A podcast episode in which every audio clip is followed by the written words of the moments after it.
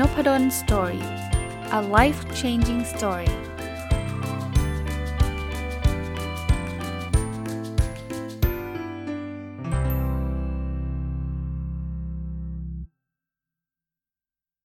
วัสดีครับ ยินดีต้อนรับเข้าสู่นพดล Story Podcast นะครับ วันนี้ขอรีวิวหนังสือที่ชื่อว่า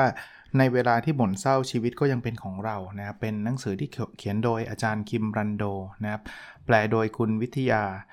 จันพันธ์นะครับ ก็ต้องบอกว่าเป็นหนังสือแปลของอาจารย์ที่เขียนมาในภาษาเกาหลีนะถ้าใครเคยได้ยินชื่ออาจารย์คิมรันโดมาแล้วจะน่าจะคุ้นเคยนะครับ เพราะว่าท่านเขียนหนังสือชื่อดังหลายเล่มเลยนะดังมาก ๆ เล่มหนึ่งนะครับ ผมว่าผมเคยรีวิวไปแล้วด้วยก็คือเพราะเป็นวัยรุ่นจึงเจ็บปวดนะครับ แล้วอีกเล่มหนึ่งจำได้คลับคล้ายคลับคลาว่าอ่านแล้ว แต่ว่าอันนี้อาจจะไม่ได้รีวิวคือพันพันครั้งที่หวั่นไหวกว่าจะเป็นผู้ใหญ่นะครับ กลับมาได้อ่านหนังสือของอาจารย์คิมรันโดอีกครั้ง เพราะว่ามีแฟนเพจท่านหนึ่งนะครับ ท่านเขียนมาในอินบ็อกซ์บอกว่าอาจารย์ได้อ่านเล่มนี้หรือยังผมชอบนะก็ชื่อคิมรันโดเนี่ยผมพร้อมจะอ่านอยู่แล้วล่ะนะจริงๆอาจารย์มีแนวคิดเพราะเป็นอาจารย์มหาวิทยาลัยด้วยนะครับ แล้วมีแนวคิดหลาย ๆ อย่างคล้าย ๆ ที่ผมผมชอบนะผมผมก็เลยอ่านแล้วมันถูกใจอะ่ะแล้วแอบคิดไว้นิดนึงเหมือนกันว่าเอออยากเขียนหนังสือแนวนี้เหมือนกันเนาะ ก็เอาไว้ก่อนแล้วกันนะครับ เดี๋ยวค่อยว่ากันนะ วันนี้ก็ขอมารีวิวก่อนว่าหนังสือมันเป็นประมาณไหนนะครับนะคงไม่ได้เอามาเล่าเป็นบทต่อบทนะครับ เพราะว่าในในทุกบทเนี่ยมันมันมีเรื่องราวเยอะแยะเลยนะครับ แต่จะเอาคำคมหรือว่าเอาสิ่งที่มันน่าสนใจบางช่วงบางตอนมาเล่าแล้วก็เพิ่มเติมประสบการณ์ ความเห็นส่วนตัวเข้าไปนะเริ่มต้นเลยครับหนังสือเขียนไว้บอกว่า แทนที่เราจะหวาดวิตก หรือปล่อยให้ตัวเองจมดิ่งสู่ความกลัวและความมืดมนของอนาคต ก็จงนึกถึงแรงโน้มถ่วงที่ผู้คนรอบกายดึงดูดเราเอาไว้นะคือเขาบอกว่าบางทีเราอาจจะรู้สึกว่าแบบแย่แล้วฉันไม่ไหวแล้วคือคืออย่างที่บอกหวาดวิตกนะ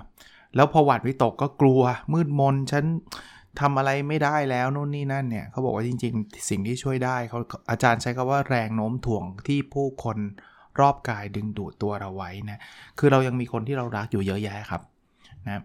เพราะฉะนั้นเนี่ยเราคุยกับเพื่อน คุยกับคุณพ่อคุณแม่ คุยกับภรรยาสามี คุยกับแฟน คุยกับน้อง คุยกับลูก คุยกับอะไรแบบเนี้ยนะครับ ผมผมชอบแนวเนี้ยครับ เพราะว่าผมว่าหลาย ๆ ครั้งเนี่ยคนที่รู้สึกแย่เนี่ยบางทีเเขาเขาไม่ไม่ไม่คิดว่าการที่ได้คุยกับคนอื่นเนี่ยมันจะช่วยเขาได้ แต่ว่า ส่วนใหญ่นะต้องบอกว่าส่วนใหญ่มันจะช่วยได้นะครับ อันนี้ก็เป็นข้อคิดที่ผมว่าเป็นประโยชน์นะครับ ถัดไปครับคำตอบในชีวิตของเราต้องมีแค่ 1 ข้อเท่านั้นหรือ ถ้างั้นคำตอบนั้นจะขึ้นอยู่อะไรกันละ่ะ เราจำเป็นต้องทำตามที่สังคมตรีกรอบไว้ด้วยหรือเปล่านะจริง ๆ มันไม่ได้เป็นแบบนั้นนะแต่ว่าหลาย ๆ ครั้งเนี่ยเราเราคิดว่ามันต้องเป็นแบบนั้นนะ หลาย ๆ ครั้งเราใส่คาว่าต้องเข้าไปโดยที่มันไม่จำเป็นต้องมีคำว่าต้อง ผมผมไม่ต้องเอาไกลครับ สมัยผมตอนเรียนหนังสือนะจริง ๆ คุณพ่อคุณแม่ไม่เคยบังคับให้ผมเป็นอะไรเลยนะต้องบอกแบบนี้ แต่ด้วยสังคมตีกรอบอะ่ะผมเรียนแล้วเกรดดีมากอะ่ะนะครับพอเกรดดีมากเนี่ยรุ่นผมนะรุ่นนี้อาจจะน้อยหน่อยแล้วล่ะนะรุ่นผมเนี่ยคำถามของผู้ใหญ่นะซึ่งท่านก็ไม่ได้ไม่ได้แบบ จะเรียกว่าอะไรนะ จะจะบอกว่าท่านตั้งใจมากดดันหรือเปล่าก็ไม่ใช่ ผู้ใหญ่นี่คือไม่ใช่ว่าคุณพ่อคุณแม่ด้วยนะ อาจจะเป็นเพื่อนคุณพ่อคุณแม่เป็นใครต่อใครอะไรเงี้ยนะ จะถามว่าจะเรียนหมอหรือวิศวะดีล่ะ เพราะเขาแอดซูว่าคนเกรดสูงอะจะต้องเข้าหมอ หรือไม่ก็เข้าวิศวะ ถ้าตอนนั้นเนี่ยไปเข้าคณะอื่นจะดูแบบแปลกๆอะ ดูว่าแบบเฮ้ยเกรดนี้ทำไมคุณไปเข้าคณะนี้อะไรเงี้ย ซึ่งมันก็ทำให้ผมมีกรอบความคิดนั้นอยู่ในหัวทันทีเลยว่า เออ เรามีทางเลือกแค่เนี้ยหมอกับวิศวะ ผมเลือกวิศวะเพราะว่าผมไม่ชอบหมอ ผมไม่ได้เลือกวิศวะเพราะว่าโอ้โหผมอยากจะเป็นวิศวกรมาตั้งแต่ตอนอายุ8ขวบเลยไม่ไม่มีเลย มันมาตามคะแนนเลย อารมณ์แบบนั้น แล้วตอนสมัยผมเอนทรานเขาใช้คำว่าเอนทรานนะคือการสอบเข้ามหาวิทยาลัยเนี่ยเลือกคณะได้ 6 คณะ วิธีการเลือกของเราไม่มีอะไรซับซ้อนครับไม่ได้เลือกตามความชอบนะครับ ไม่ใช่ว่าชอบคณะไหนเลือกอันนั้นอันดับหนึ่งไม่ใช่นะครับ เลือกตามคะแนนขั้นต่ำครับ เราก็มีชอบแหละใช่ไหมก็มีแบบอยู่ในขายที่เราจะเลือกใช่ปะ่ะแต่ต้องเรียงลำดับตามคะแนนขั้นต่ำคือถ้าเกิดอันไหนคะแนนที่มันมันมันสูงกว่าก็ต้องอยู่อันดับต้นเท่านั้นเองครับ ดังนั้นเนี่ยเราเรากึ่งๆว่าเราก็ทำตามที่สังคมตีกรอบไว้ ปัจจุบันอาจจะลดลงแต่ผมเชื่อว่ายังมีนะครับ ลองตั้งคำถามหลาย ๆ ข้อนะแล้วบางทีเนี่ยมันไม่ได้มีแค่ข้อเดียวไม่ได้มีทางเดียวนะครับ บางทีมันอาจจะมี possibility อีกเยอะแยะมากมาย ถัดไปครับ หนังสือเขียนไว้ว่าชีวิตอาจมีเส้นทางของคำตอบเป็นถนนสายหลักตีกรอบผู้คนไว้ แต่คนที่ก้าวเดินไปสู่เส้นทางอื่น ก็ไม่ใช่ผู้แพ้เสมอไป เพราะโลกของเราประกอบขึ้นมาจากเส้นทางน้อยใหญ่ที่เชื่อมโยงกันเหมือนแสงและเงา ชอบคำนี้จังเลยครับคือมันอาจจะมีเส้นทางสายหลัก เส้นทางสายหลักแปลว่า เฮ้ย มันต้องอย่างนี้สิอะเส้นทางสายหลักนะ เช่นการศึกษาเนี่ย เส้นทางสายหลักคืออะไร เรียน อนุบาลปฐมมัธยม มหาวิทยาลัยต่อโท หรือบางคนต่อเอก จบทำงานในบริษัทที่มั่นคง มีครอบครัวมีลูก เนี่ย เส้นทางสายหลัก แต่จริง ๆ ถามว่าชีวิตมันเป็นแบบนั้นปะไม่จำเป็นนะ หลายคนเราก็เห็นนะครับ เราเราจบมาสาขาหนึ่งแต่ไปทำงานอีกสาขาหนึ่ง คนที่เป็นนักธุรกิจประสบความสำเร็จหลาย ๆ คนก็ไม่ได้จบ MBA จบบริหารธุรกิจมาเท่านั้นนะครับ เพราะนั้นเนี่ยมันมีเส้นทางที่มันเป็น เส้นทางน้อยใหญ่อะมันมีทางทางไปอีกทางหนึ่งถึงแม้ว่าตอนนี้จะดูเหมือนกับว่า เอ้ย แกทำไมแกอย่างนี้วะทำไมแกไปทำอันนั้น แกจบอันนี้มาทำไมแกไปทำงานอีกด้านหนึ่งนะ มีวิศวกรหลายคนจบมาก็ไม่ได้เป็นวิศวกรนะ ไปทำงานการเงินแล้วก็เป็นเป็นจะเรียกว่าเป็น CEO ของแบงก์ก็มี ประสบความสำเร็จเยอะแยะมากมายก็มีนะ เพราะฉะนั้นเนี่ยการที่เราไปเดินเส้นทางอื่นไม่ใช่ผู้แพ้นะ บอกเฮ้ยแกจบวิศวะแล้วแกไม่เป็นวิศวะแปลว่าแกเป็นผู้แพ้ไม่จริงเสมอไปนะก็ไม่ได้บอกว่าเรียนวิศวะไม่ดีดีครับ ผมก็เรียนครับ แล้วก็จบก็มาเป็นวิศวะอยู่พักหนึ่งครับ แต่ก็มันไม่ได้แปลว่ามันใช่สำหรับทุกคนเท่านั้นเองนะครับอ่ามาดูอีกคำพูดหนึ่งนะครับ ชีวิตก็เหมือนกับการวิ่งแข่ง แม้ว่าเราจำเป็นต้องใช้เงินทว่าสิ่งที่ทำให้เราออกตัววิ่งไปไม่ใช่เงินมากมายในกระเป๋า แต่เป็นความฝันที่ลุกโชน จริงฮะ คือเงินไม่ใช่ว่าไม่จำเป็นนะ เงินจำเป็นมากครับ ไม่มีเงินนี่ลำบากเลยนะนะครับ แต่ไอ้ที่เราวิ่งได้เต็มที่เนี่ยบางทีมันไม่ใช่ไม่ใช่แค่เงินอย่างเดียวอะคือเงินมีส่วนหนึ่งอะที่เอางี้ทำงานกันทุกวันเนี้ยทำงานเพื่อเงินหรือเปล่าก็เพื่อเงิน เพราะเราต้องใช้เงินเลี้ยงดูครอบครัวเราใช่ปะอยู่กินใช่ไหมแต่บางทีมันมันไม่ใช่เงินอย่างเดียวไงมันเป็นความฝันไงซึ่งไอ้ความฝันเนี่ยเราต้องหามันให้เจอถ้าถ้าเราหามันเจอได้จะดีมากนะเพราะว่าบางบางอย่างเนี่ย ถ้ามันทำเพื่อเงินอย่างเดียวเนี่ยมันเบิร์นเอาได้ง่ายอะ่ะสำหรับผมผมรู้สึกแบบนั้นนะ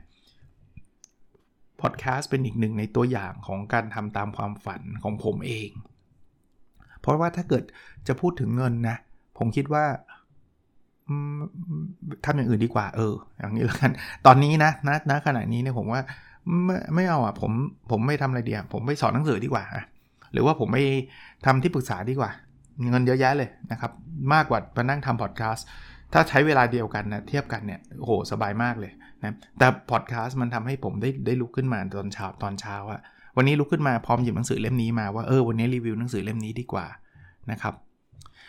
ในหนังสือพูดถึงคำพูดที่ใช้คำว่า spero spera แปลว่าตราบเท่าที่ยังมีลมหายใจก็ยังมีความหวังนะครับ เพราะฉะนั้นเนี่ยพยายาม อย่าอย่าทำให้ความหวังมันหายไปครับเราเราต้องสร้างมันขึ้นมานะครับ แล้วมันจะเป็นตัวร้ายตัวผลักดันชีวิตเราไปข้างหน้านะอะถัดไปครับ ไม่ใช่เรื่องง่ายเลยที่จะผ่านมันไปเพียงลำพัง กระนั้นมันก็ทำให้เราคุ้นชินกับเสียงภายในใจและความกังวลของเราเองนะครับ คืองี้ก็พูดถึงคนที่กำลังกังวลกำลังโศกเศร้ากำลังเสียใจ เขาก็บอกว่าเขายอมรับนะว่ามันไม่ง่ายเลยนะ ที่จะผ่านเรื่องนี้ไป โดยโดยโดยตัวของเราเองอะแต่บางทีมันจะทำให้เราเข้าใจว่าเรารู้สึกแบบไหนนะคืออยู่กับตัวเองแล้วเราจะเข้าใจตัวเองนั่นเองนะครับ ก็ก็ลองถ้าท่านเศร้าอยู่เซ็งอยู่เสียใจอยู่หรือกังวลอยู่เนี่ยให้คิดว่านี่คือหนึ่งในอารมณ์ที่ท่านต้องเจอท่านก็จะรู้จักตัวเราตัวเราเองมากขึ้นเนาะ อะมาดูต่อครับ หนังสือเขียนบอกว่าการที่เราอยู่ตรงข้ามกับความสุขจึงไม่ใช่เรื่องโชคร้าย เพราะความสุขไม่ใช่เรื่องทั่ว ๆ ไป ตอนนี้ถ้าเราไม่มีความสุขก็ไม่ได้หมายความว่าเรากำลังถูกสาบคือคนเราเนี่ยตอนนี้บางทีนะ พยายามคิดว่าความสุขคือ default mode ผมใช้ภาษาอังกฤษ แปลว่า default mode คือ มันคือเรื่องปกติธรรมดา ทุกคนต้องมีความสุข ถ้าเราคิดแบบนั้น ถ้าเราคิดว่า ธรรมดาทุกคนต้องมีความสุขพอเราไม่สุขปุ๊บเรารู้สึกเราผิดปกติเลย ฉันฉันแย่แล้วทำไมเพื่อนฉันมีความสุขกันหมดเลยเพราะว่าทุกคนต้องมีความสุข แต่ฉันไม่มีความสุขอยู่คนเดียวหรือเปล่า ไม่จริงครับ อาจารย์คิมรันโดบอกว่าไม่ใช่เลยนะครับ การที่อยู่ตรงข้ามความสุขไม่ใช่เรื่องโชคร้ายเลยเพราะว่าความสุขไม่ใช่เรื่องทั่วไปฮะถ้าเรามองคิดว่าความสุขมันเป็น privilege นะ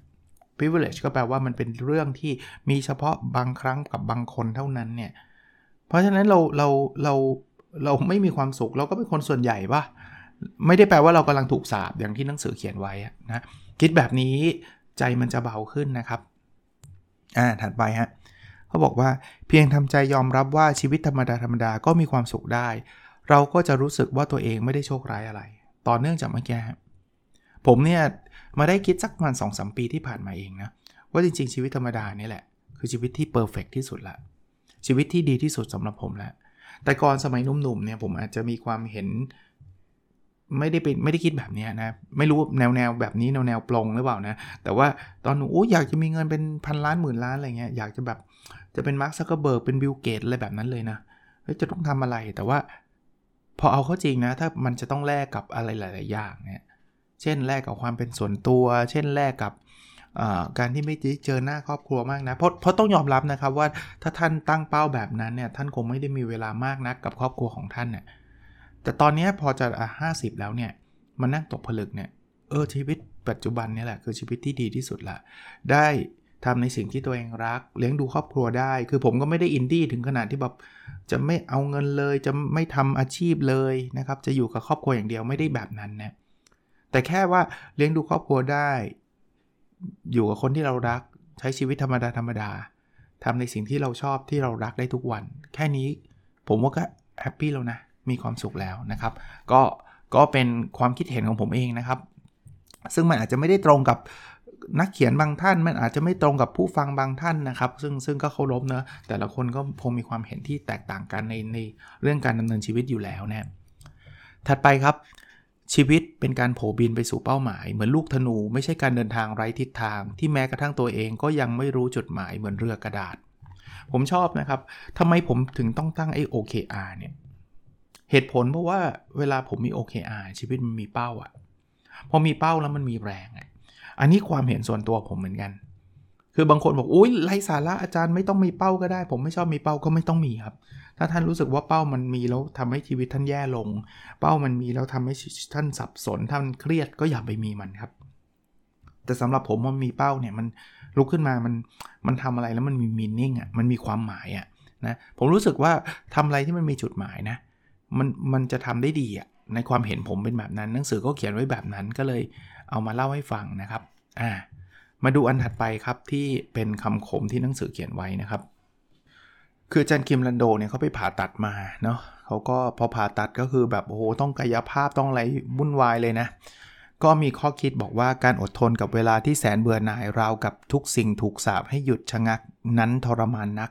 แต่ถ้าผ่านไปได้ก็จะเป็นเรื่องมหัศจรรย์ ก็จริงครับ ใครที่อยู่ในภาวะแบบนั้นนะโดยเฉพาะอย่างยิ่งคนที่ไม่สบายเนี่ยจะเข้าใจเลยครับว่ามันเบื่อหน่ายมันเซ็งมันหงุดหงิด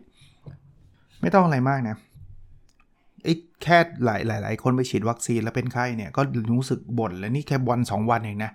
คิดดูเนี่ยถ้าเกิดมันเป็นแบบระยะเวลานานอะ่ะมันจะแย่แค่ไหนนะครับ เพราะนั้นเนี่ยก็ถ้าผ่านไปได้เราจะรู้สึกดีเลยแหละแล้วแล้วผมผมเพิ่มให้นะ เราจะรู้สึกดีกับชีวิตธรรมดาของเราเลยครับ อีกข้อคิดหนึ่งครับเขาเขียนไว้ว่า การมอบร้อยเปอร์เซ็นต์แห่งปัจจุบันให้แก่อนาคตไม่ใช่เรื่องที่สนุกเลย แต่หากใช้ร้อยเปอร์เซ็นต์ไปเพื่อปัจจุบันเท่านั้นชีวิตก็ดูไร้ความหวัง เออแปลว่าอะไรร้อยเปอร์เซ็นต์แห่งอันปัจจุบันไม่ให้อนาคต คือปัจจุบันฉันต้องทุกข์ฉันต้องฉันทำทุกอย่างเพื่ออนาคตที่ดีกว่า ไม่ใช่เรื่องสนุกเลยครับ แต่ขณะเดียวกันนะ ถ้าบอกงั้นงั้นฉันมีความสุขร้อยเปอร์เซ็นต์ปัจจุบันเลยไม่ต้องไปสนใจอนาคตแล้วก็ชีวิตก็ไร้ความหวัง ประเด็นคือเราต้องหา balance ให้เจอครับ บางอย่างเนี่ยทำต้องก็ต้องทำเพื่ออนาคตครับต้องยอมลำบากตอนนี้เพื่ออนาคตที่ดีในวันข้างหน้า การเก็บเงินตอนนี้ก็ทำให้ชีวิตเราดีในวันข้างหน้าก็ต้องทำแต่ก็ไม่ได้ทำจนมากจนเกินไปเป็นร้อยเปอร์เซ็นต์บางอย่างเราก็ต้องกลับมามีความสุขในปัจจุบันบ้างนะไปกินข้าวกับเพื่อนๆบ้าง ไปฉลองบ้างอะไรบ้าง ถ้ามันไม่ติดโควิดนะครับ แต่ว่าเล่าให้ฟังว่ามันมันต้องมีความสุขกับปัจจุบันบ้าง พักผ่อนบ้างผ่อนคลายบ้าง ไม่ใช่ว่าฉันจะต้องมีความสุขหลังเกษียณเท่านั้นนะครับ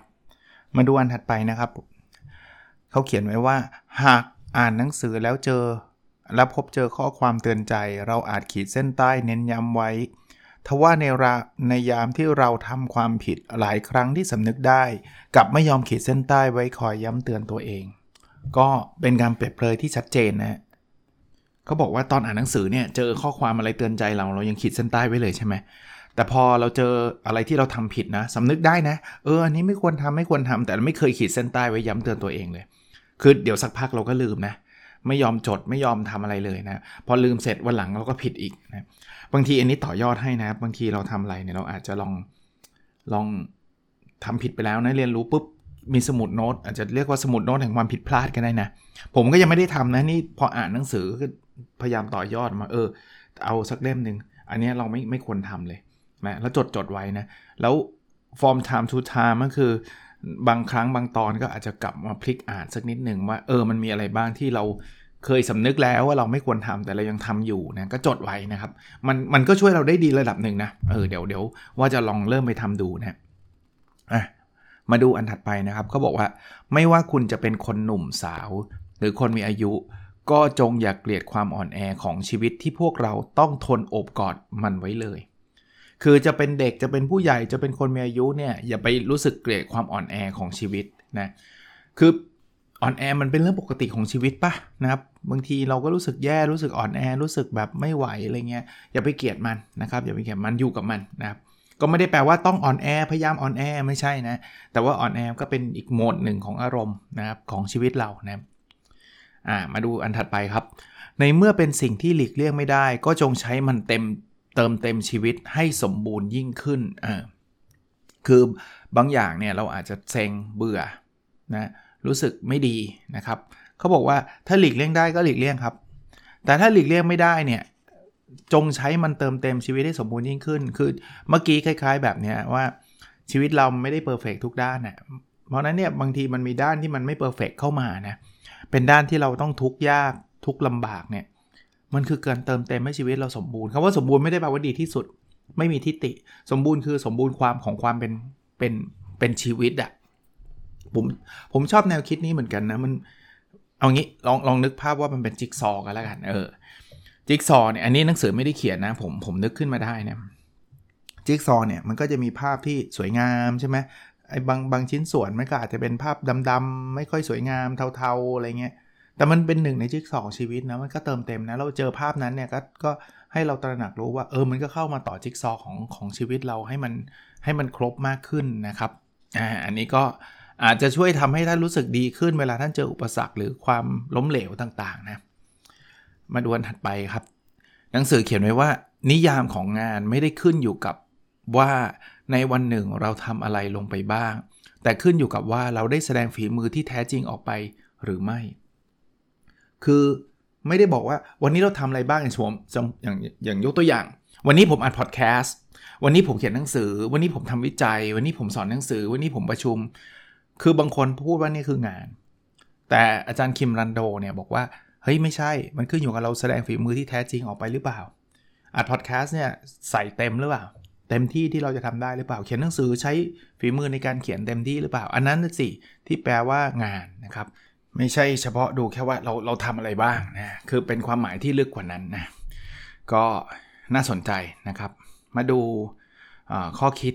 อันถัดไปที่เราได้จากการอ่านนะครับ อันนี้ชอบนะเขาบอกความทุกข์เริ่มต้นขึ้นเมื่อเราพยายามจะเป็น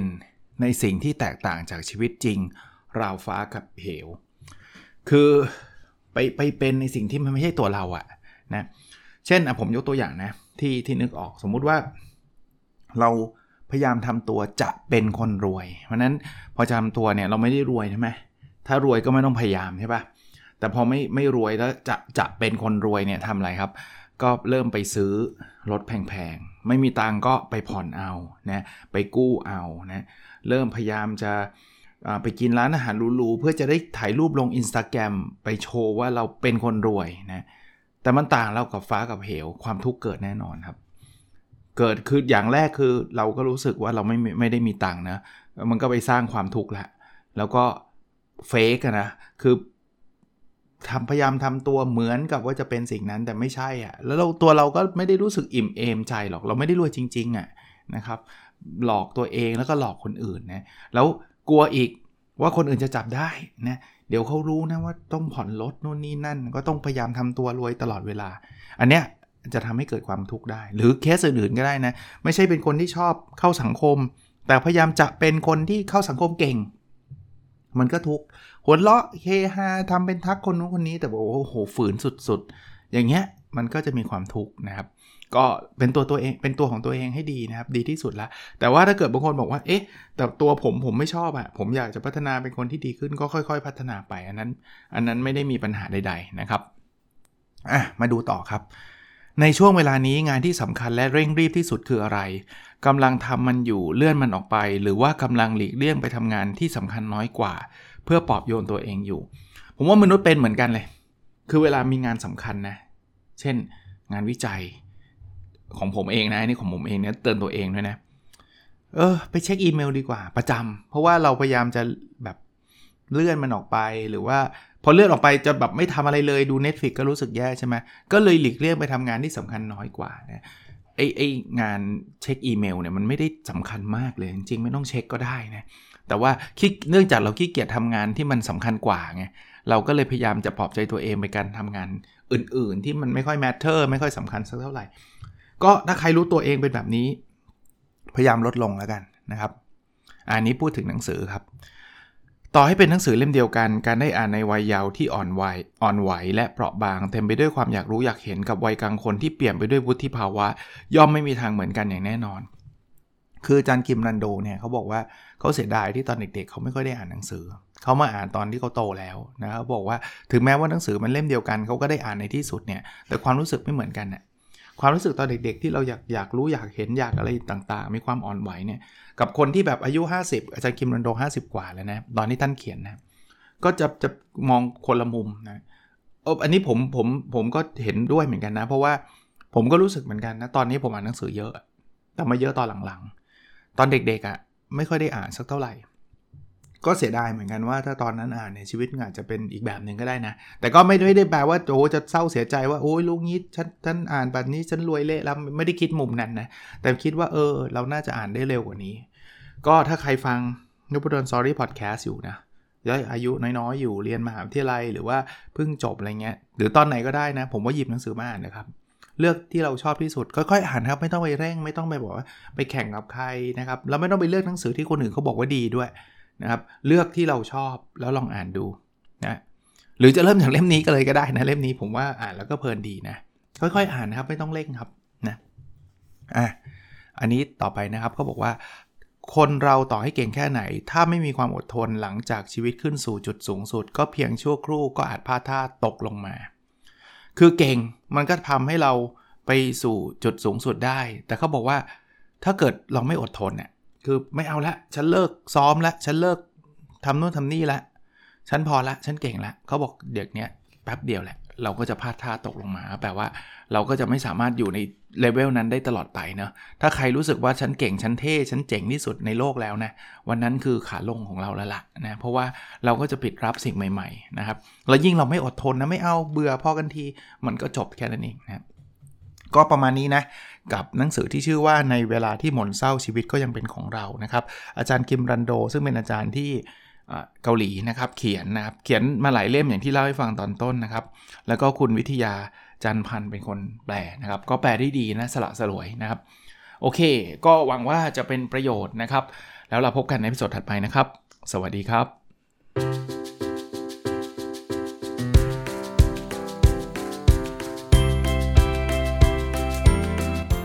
n o p a d o n Story a life changing story